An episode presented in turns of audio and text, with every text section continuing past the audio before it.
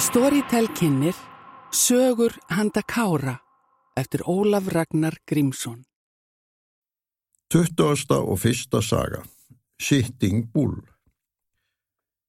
Hikkar ríkistjóri var uppáfsmaður að tengslu mínum við Alaska en aðrir komu einnig við þá sögum. Alice Rokoff fór fyrir röskum áratug að efna þar til ástefna um norðurslóðir. Nemndi þær Arctic Imperative Summit.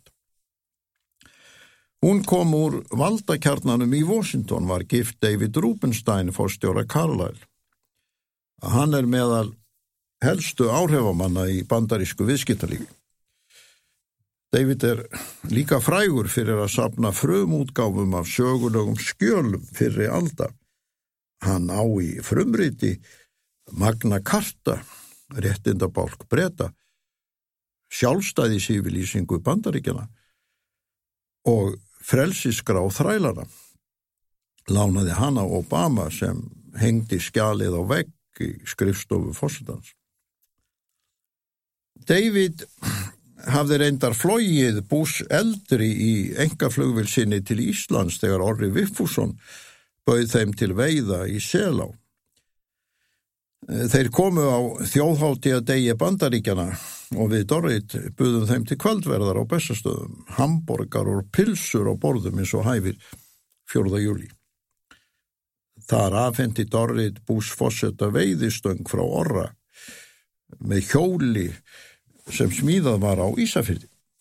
Á einni rástefnu Alísar, norður í Alaska, var David aftur mættur með flugvílana. Og nú var James Baker með í för. Hann hafði verið utaríkisráð þeirra hjá Gamla bús og hæstráðandi í kvítahúsi Reykjans. Í lokar ástöfnunar sátum við þrýr saman í kvöldverði sem haldin var fyrir þáttakandur. Það var fróðlegt að hlýða á Baker með þetta störf og stefnu bús hins yngra, stríðið í Írak, samskiptin við rúsa, framgöngu á alþjóðlegum vettvangi. Hinn reynslu mikli fórustumadur hefði greinilega kosið hóværar í stefnum. Við urðum þó að gera hlýja á greiningu okkar á aðgerðum bús því komið var að loka ræðu rástefnanar. Hanna átti að flytja gamal kvalveiði skipstjóri úr litlum og afskektum bæ í Alaska, reyndar neistu byggð pandaríkjana. Hann bar heitið borgarstjóri mér því allir sem verða fóringar í sveitastjórn fá þann titil í bandaríkjum. Edvard Itta gekk hægum skrefum að ræðustónum. Létt sér fátt um fyrirmennin finnast. Baði upphafi afsökunar á ennsku kunnáttu sinni. Heima í byggðarlagi hans væri talað annað tungumál og hefði verið svo um aldir. Ennska væri þeim framandi. Daglega notuðu þau gamla málið. Þetta var snjöll áminning um að frumbyggjarnir væru enn á vissanhátt gestir í bandaríkjónum, ríkinu sem kvítimaðurinn hafði komið á fót. Edvard hefði þó ekki þurft að byggja stafsökunar á ennskunni, því hann reyndist einstakur mælskumadur. Ræðan, mér og öllum ógleimanlega. Svo lang besta á ráðstefninni. Voru þó margir snillingar og frægir fórustumenn mættir þar.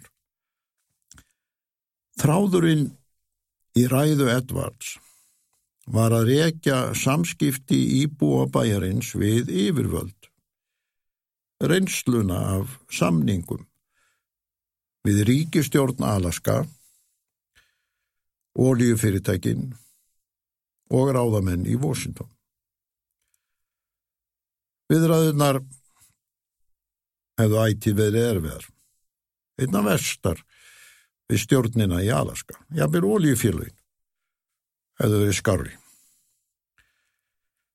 Skilning skorti á lífi og viðhorfum þeirra sem búið hefðum aldir við harða vetur. Áttu rækið ætti sínar mön lengra aftur í tíman en saga bandaríkjana næði.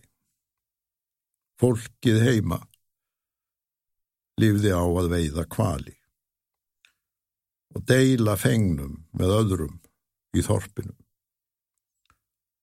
Herratnir sem stjórnað hefðu Alaska og Washington þekktu ekki þetta líf fyndist réttur frumbyggjana skipta litlu. Í ára tíu hefði Edvard Itta sífell verið að semja. Reynað koma vitinu fyrir þetta þrýeiki Alaska, oljufyrirtækin og Washington. Árangurinn væri næsta lítill. Fólkið hans væri enn að berjast í bökkum. Kanski hefði það verið mískilningur frá upphafi að reyna að semja.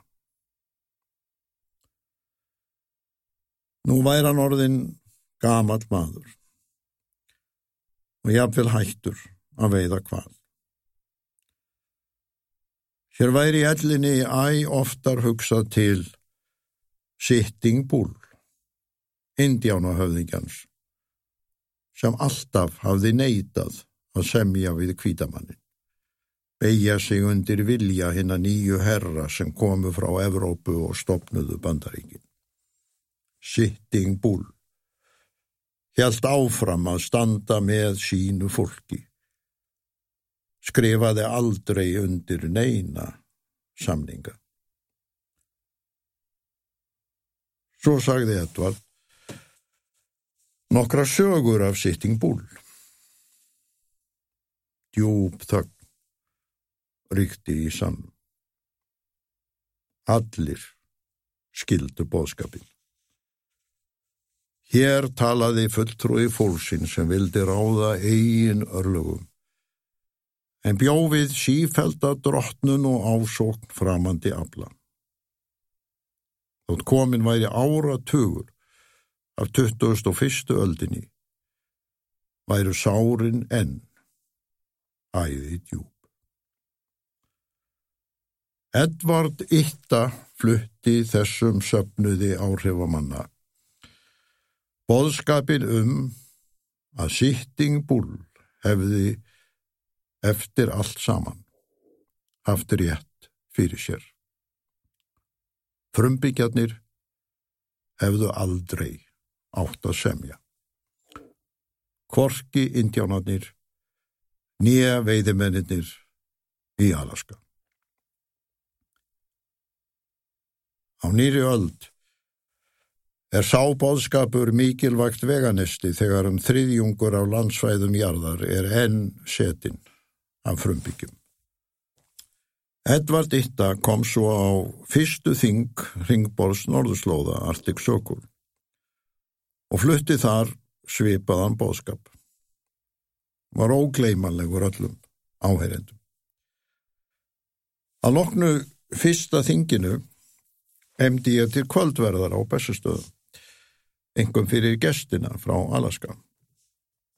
Þar var Edvard og við tókum tal saman. Ég sagði honum frá æðarvarpinu að dútnin frá sumrinu fylgdi nú loftið í gamla fjósinu á Bessustöðum. Þá varð Edvard hissa. Þeir í Alaska hyrtu aldrei dúnin. Borðuðu bara æðarfuglin. Ég sað honum að það væri bannað á Íslandi. En það hefði æðar og dótnum aldir verið íslenskum bændum uppspretta auðs. Ég bauð honum svo að koma með mér út í fjós. Þar starði Edvard á dúnforðan sem fyldi loftið. Var lengi orðlös. Skinjaði hver ríkur hann og fólkið heima hefði orðið. Ef byggðalagið hefði bara hægt að borða æðarfuglin. 20. og önnur saga Vísner og Velikoff Árangur fríðafrungvæðis þjóðaleitóna 6 og okkar félagana í Parliamentarians for Global Action PGA mátti að hluta rekja til ráðgjafarsveitar sem við settum á laginnar. Hún var skipuð sérfræðingum frá fremstu háskólum bandaríkjana, Harvard, Princeton og MIT og eh, snillingum sem hafðu verið í einsta ring hjá Kennedy Fossetta en eh, sátu nú utangarðs í valdatíð Reykjans. voru áfjáðir að hafa áhrif á heimsmálinn. Leitóðanir 6 Rajiv Gandhi, Ólaf Palme og, og hinnir gáttu ekki leitað beint til þessara bandaríkjamanna því slíkt gæti brotið diplomatíska reglur og, jafnir lög bæði í ríkjónum 6 og í bandaríkjónum. Ég fann ráð við því. PGA myndi setja ráðgjafarsveitina á laginnar og annast öll bein tengsl við hana. Koma svo álitsgerðunum til leiðtógana 6. Þar með var lögunum fullnægt og áhrifaríkt kerfi sett í gang. Þjóðaleitóganir gáttu í gegnum okkur nýtt sér ráðgjöf og þekkingu frá þessum frægu háskólum og liðinu sem skipað hafði hyrðina hjá Kennedy. Einn þessara gáfumanna var Jerry Wiesner sem verið hafði vísindar ágjafi Kennedys og rektor MIT háskólans í næri ára tug. Hann gaggrindi eindreið výbúnaðar kapplaup stórveldana engum eldflögakerfin og hafði lengi verið svo beittur í málflutningi að Nixon setti hann á hinn fræga óvinnalista. Þrátt fyrir kaldastriðið hafði Djerri ræktað tengsl við vísindamenn í Sovjetríkjónum. Evgeni Velikov, eðlisfræðingur, fórustumadur í rúsneskum rannsóknum og varafossetti sovjesku vísindakademjunar, var helsti samstagsmaður hans. Velikov var svo síðar nánast í vísindaráðgjafi Gorbatsjófs og hefur skrifað yfir 1500 fræðigreinar. Við Nick áttum reglulega fundi með Jerry, bæði í Boston og New York. Nutum leiðsagnar hans við gerð tillagna um eftirlit með tilraunum með kjartunguvopn. Þær tillögur urðu síðan grundvöldur að álíktunum leiðtógana 6 og að samþykki Gorbásjófs, leiðtóga Sovjetiríkjana og Sjevarnatse utanriksráð þeirra við eftirliti bandarískra sérfræðinga innan Sovjetiríkjana. Sáárangur gerði demokrautum á bandaríkja þingi kleift að taka út úr fjálfunum peningana sem ríkistjótt Reykjans ætlaði að nota til að halda áfram þróun gerðingarvarna. Djerri sagði okkur eitt sinn sögun á því þegar hann hyrði fyrst af Gorbásjóf. Hann hafði farið til fundar við Velikov í Santi Pétursborg eh, sem þá hétt Leningrad til að ræða nánara samstarf í vísindum. Árangur fundana var næsta lítill og í lestinni til Moskvu tjáði Djerri í vonbriði sín. Ég hef komið hingað árum saman og fundað með þér.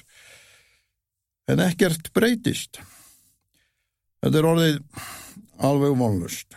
Ég er að gefast upp á viðleitninni að þróa samstarf við ykkur í vísindum. Þið hjakkið bara í sama farinu. Sovjetríkin eru botnfrósin í þessum öfnum. Ég kem ekki aftur. Nei, nei, nei, nei, nei svaraði Velikov. Þú erður að sína þólimaði. Það er maður á leiðinni í fórstuna og hann á eftir að breyta öllu. Heitt maður, sagði Djerri og hló, að einn maður breyti Sovjetrikjálum. Kvílíkt della, það er ekki hægt. Stöðnunin er meira en svo. Jú, hann breytir miklu. Er einstakur leittói ný tegund af fóringja. Önnur kynnslóð en gamla liðið sem stjórnað hefur í ára tíu. Ég hef átt mörg trúnaðar samtöl við hann, svaraði Velikov og augun geistluðu af bjartsinni. Og hvað heitir þessi snillingur? spurði Djerri uh, og ekki laust við háð í röndinni. Hann heitir Mikael Gorbachov. Þú átt eftir að heyra mikið um hann. Haldu áfram að koma. Þetta var í fyrsta sinn sem Djerri heyrði nafnið. Svo óþektur var Gorbachov, beðal helstu sérfræðinga á Vesturlundum. En Velikov hafði lögað mæla eins og lesamá í heimsögunni. Gorbachov myndaði lítinn hóp helstu ráðgjafa og Velikov var um ára bil í honum. Fór með leitónum á líkil fundi viða um heim. Hann var hér á fundi Reykjans og Gorbachofs í höfða. Þá hitti ég hann. Okkur Nick hafði áður tekist að fá Velikov í lið með okkur. Við sátum á Hotel Borg, rættum þörfin á afvopnun og dasgrárefnin á leittóafundinum í höfða. Stjörnustrís áallunin var þá kjarnin í tillögum Reykjans. Hann væri tilbúin í viðtæka afvopnun, jafnvel útrýmingu kjarnorkuvopna, ef Sovjetríkin samþyktu að stjörnustrís áætlun bandaríkjana yrði hreint í framkvæmt. Þessi áætlun virkaði á almenning eins og bíómynd um stríð í geimnum. Sumir sagðu að hryfning Reykjans ætti sér rætur í Hollywood-ferli hans. Velikov gaf mér á Hotel Borg nýja skýslu sem Vísindaakademia Sovjetríkjana hafði gefið út rétt fyrir leitóaföndin. Þar hafðu sovjískir sérfræðingar grand skoðað stjórnustrís áallununa. Niðurstaða þeirra var að hún væri tóm della. Það væri engin vísindi á bakviðana, bara sjónaspill. Enga síður hjælt Reykjanheli til streitu í hafða. Sæðist vera tilbúin að fórna öllum kjarnorkuvopnum ef Gorbachov bara samþykti stjórnuslýsplanið. Svar Sovjetleit og hans var hins vegar þvert nei. Og þar stóð nýfurinn í kunni. Fundurinn drókst á langin, heimurinn horði klukkustundum saman á hurðarhúnin í höfða, sem var það eina sem byrtist í sjómarpinu. Svo komu þeir út. Reagan og Gorbachev fóru burt í fúsi. Árum saman átti ég bátt með að skilja hvers vegna Gorbachev lefði ekki Reagan að leika sér með þetta sjónarspil fyrst Vísindaakademian hafði komist að þeirri nýðustuðu að stjórnustýs áallunin væri della, stæðist, enga, vísindalega prófun. Ef Gorbachev hefði sagt já, þá var Reagan tilbúin að samþykja útrýmingu kjarnangófna. Heimurinn hefði tekið stökkbreytingu. Höfðafundurinn verið meðal hinn að stærstu í sögunni.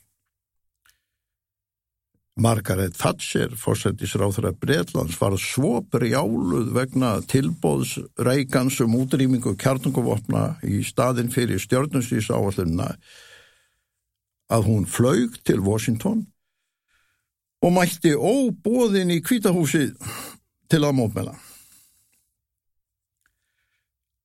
Eftir ára tuga mangaveltur fann ég laust á gátunni við lestur þessar koronavíkur á æfisögu Gorbasjóf eftir William Taubman.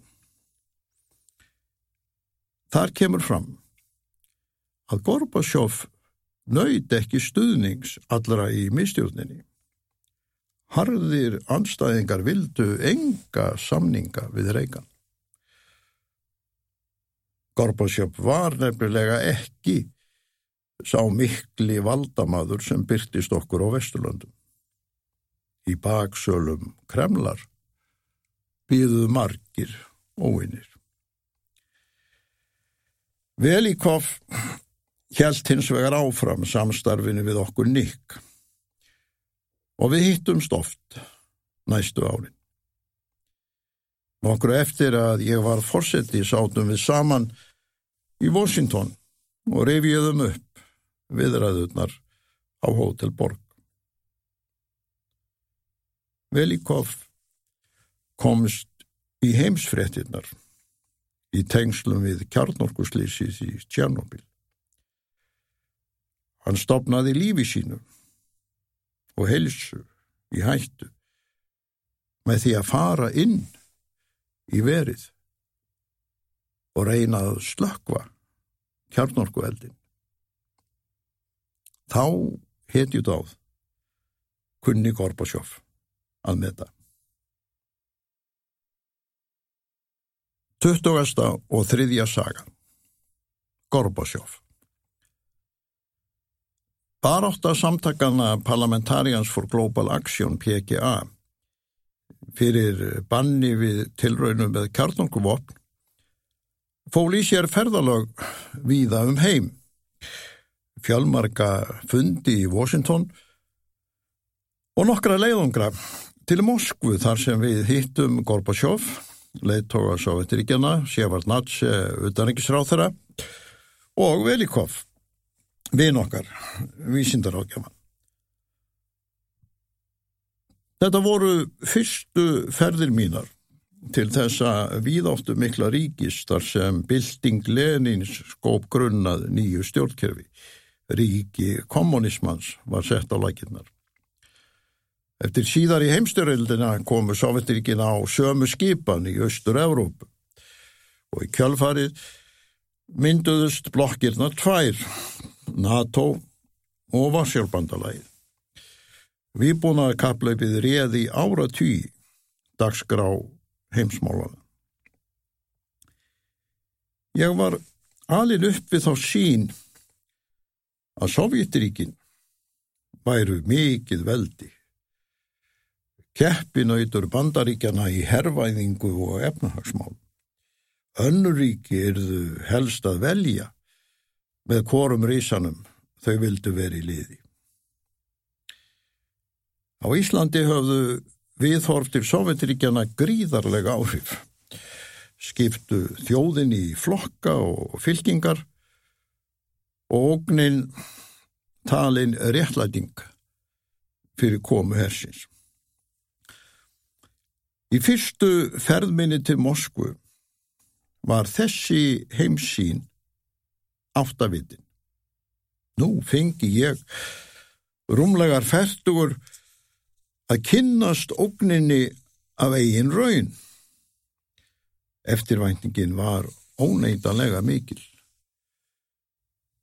Áður en fundinir hófust fór ég um borgina en fannst margt skrítið.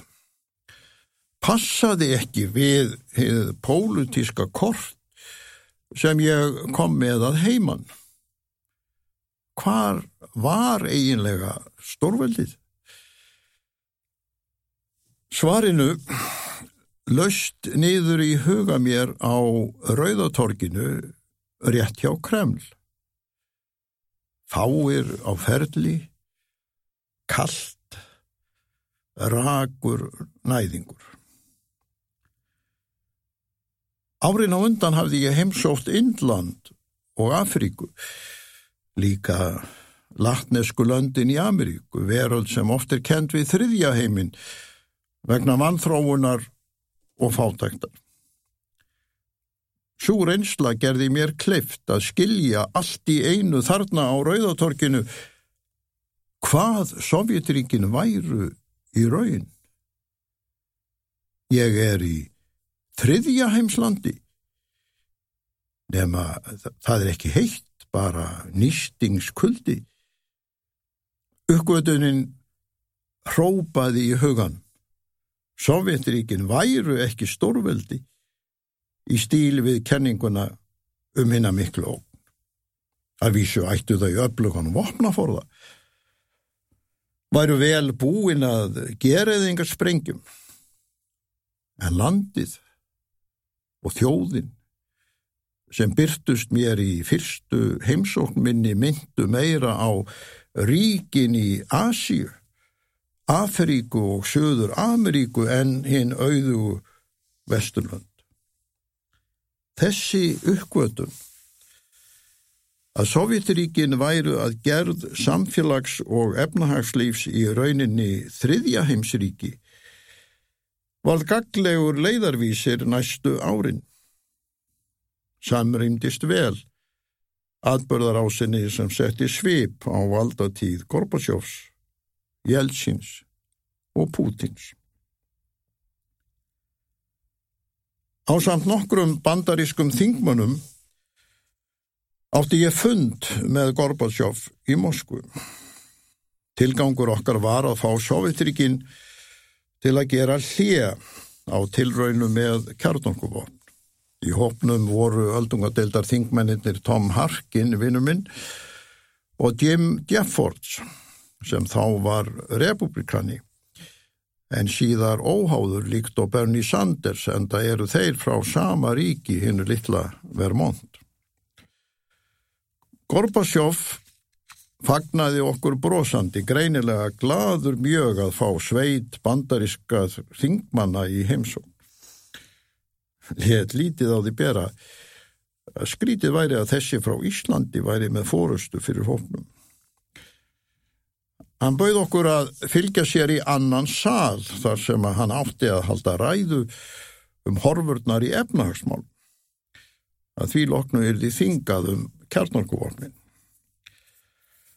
Við hlustuðum andagtugir á ræðuna sem reyndist þó torskilin, kannski var tólkunin ekki góð.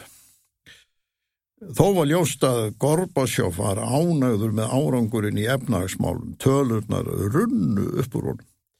Sovjetríkin væri á mikill í syklingu. Það reyndist á tálsín sem að lokum hrakti Gorbasjóf frá völdum. Kerfið hrundi. Slík tímamót hefðu hljómað eins og fjárstæða. Ef einhver hefði kvíslað þeim í eiru okkar þar sem við sátum og hlustuðum á Gorbasjóf. Hann var álitin vera hinn mikli leitói. Og Sovjetríkin annað volduasta ríki heims. Uppkvötunin á Rauðatorkinu um þriðja heimsríkið hafði þó sáð fræjum evans í huga mér. Eftir marathónræðuna um efnahagsundrin var Gorbasjóf á fundinu með okkur liftarandi af áhuga um stór skref í afofnun. Lýsti eindregnum stuðningi við kröfuna um hlje á tilraunum með kjarnorkuvopn. Hann lustaði einbeittur á bandarísku þingmennina að útskýra stöðuna í Washington og hvers vegna afstafa Sovjetríkjana skipti miklu varðandi þrýsting þingsins á Reykján fórseta. Tom Harkin var að vanda mælskur og Jeffords talaði með þunga þess sem sækir fylgi til fólks í fjöllum. Ég var hóværir í málflutningi. Vissi sem var að þarna vóð þingst orð þingmannana frá Washington. Það var að vísu merkilegt að Gorbasjóf skildi samþykja slíkan fund. En í valdabanóttunni sem geisaði bak við tjöldin í Kreml var gott að sína hver mikil smetin hann væri á Vesturlandum. Sovjetríkin væri að ná nýjum áhrifum. Svo skiptu meðmælinn frá Velikov líklega sköpum. Hann reyndist okkur jafnan, betri en engin. Annar fundur í Moskvu er mér líka minnistaður. Hann var með Sjevarnatse, utanriksráð þeirra. Þá vorum við Relus Terbík einir á ferð hollendingurinn sem síðar varð varnarmálar á þeirra. Erendi okkar ætið þið sama að tala fyrir banni við tilraunu með kjarnorkuvopn og útskýra hvers vegna svo ákvörðun að leifa eftirlit bandarískra sérfræðinga í stöðum sovjetmanna myndi skipta sköpum. Sjemarnatse tók vel í þá málaleitan og frásögnin af viðræðum okkar relusar í Moskvu fór víða um byggingar þings og ráðaneita í Washington. Nokkru síðar voru bandarískir sérfræðingar mættir á tilraunastöðvarnar í Rúslandi. Gorbasjóf kom eins og kunnugt er tvísvar til Íslands. Fyrst á fundin í höfða þegar heimsbyggðin fyldist með full eftirvæntingar. Svo 20 árum síðar, þegar hann hjælt ræðu í háskóla bíói. Í lefnið ammæli leiðtóafundarins með Reykján. Þá emdi ég til veistlu á bestastöð og bauð til hennar eh, ráþörum, eh, borgarstjóra og, og öðru áhrifafólki. Írína, dóttir Gorbachev, kom með honum en Raísa, eiginkona hans, hafði látist úr kvítblæði eins og búpa. Ég let setja upp langborð í salnum og svo var reynd að halda upp í samræðum. Sá Gorbachev sem kom til Visslunar á hennu sögufræga setri í Íslandinga var annar en leiðtógin sem rögrætti keikur við reikan og hafði allt á valdi sínu á fundinu með okkur Harkin og Djeffors. Nú var hann eins og skuggin af sjálfum sér. Ósigurinn í glímunni við Jeltsin, hrun Sovjetríkjana, einangrun í valdalísi, nánast útskúun. Allt hafði tekið sinn toll. Gorbásjóf vissi vel að áhrif hans voru búin. Samt branni í brjósti í laungunin til að stjórna og breyta heiminum. Helsta hugssjón hans nú að vara við hamförum vegna lofslagsbreytinga græni krossin voru samtökin sem sköpuðu honum erindi. Í samræðu okkar nefndi ég líka sorgina að konur okkar begja hefðu tapað orustunni við kvítblæðið. Engin verði samur maður eftir návi við slík örlög. Rakti lauslega döl mína í síall við sjúkrabeð búbum. Þá kom laung þögn. Greinilegt að umræðan um veikindi Raísu var honum erfið. Hann benti dóttur sinni að koma og við þrjú deildum minningum um sára reynslu. Gorbachev tók gleði sín á ný þegar talið barst aftur að fundinum í höfða. Af því stór orðum gildi hans fyrir veröldina árangurinn upphaf að nýju skeiði. Nokkrum árum áður hafði ég hitt George Schultz í San Francisco. Hann hafði verið utarengisráð þegar Reykjans og var með honum í höfða frægar myndir þar sem þeir sátu með Gorbachev við Lillaborðið. Schultz lifir enn í hári elli, talin Grand Statesman af öllum kunnáttumannum í Ameríkum. Hann sagði við mig í San Francisco. Ég spurði Gorbachev Löngu eftir fundin í höfða. Hvernig byrjaði þetta allt? Endalók kaldastriðsins, afvopnuninn, viðtækir samningar og ný heimsmynd. Gorbásjóf svaraði stutt og laggótt. Þetta byrjaði allt í Reykjavík. Þú varst að hlusta á sögur handa Kára eftir Ólaf Ragnar Grímsson í framleiðslu Story Site 2020.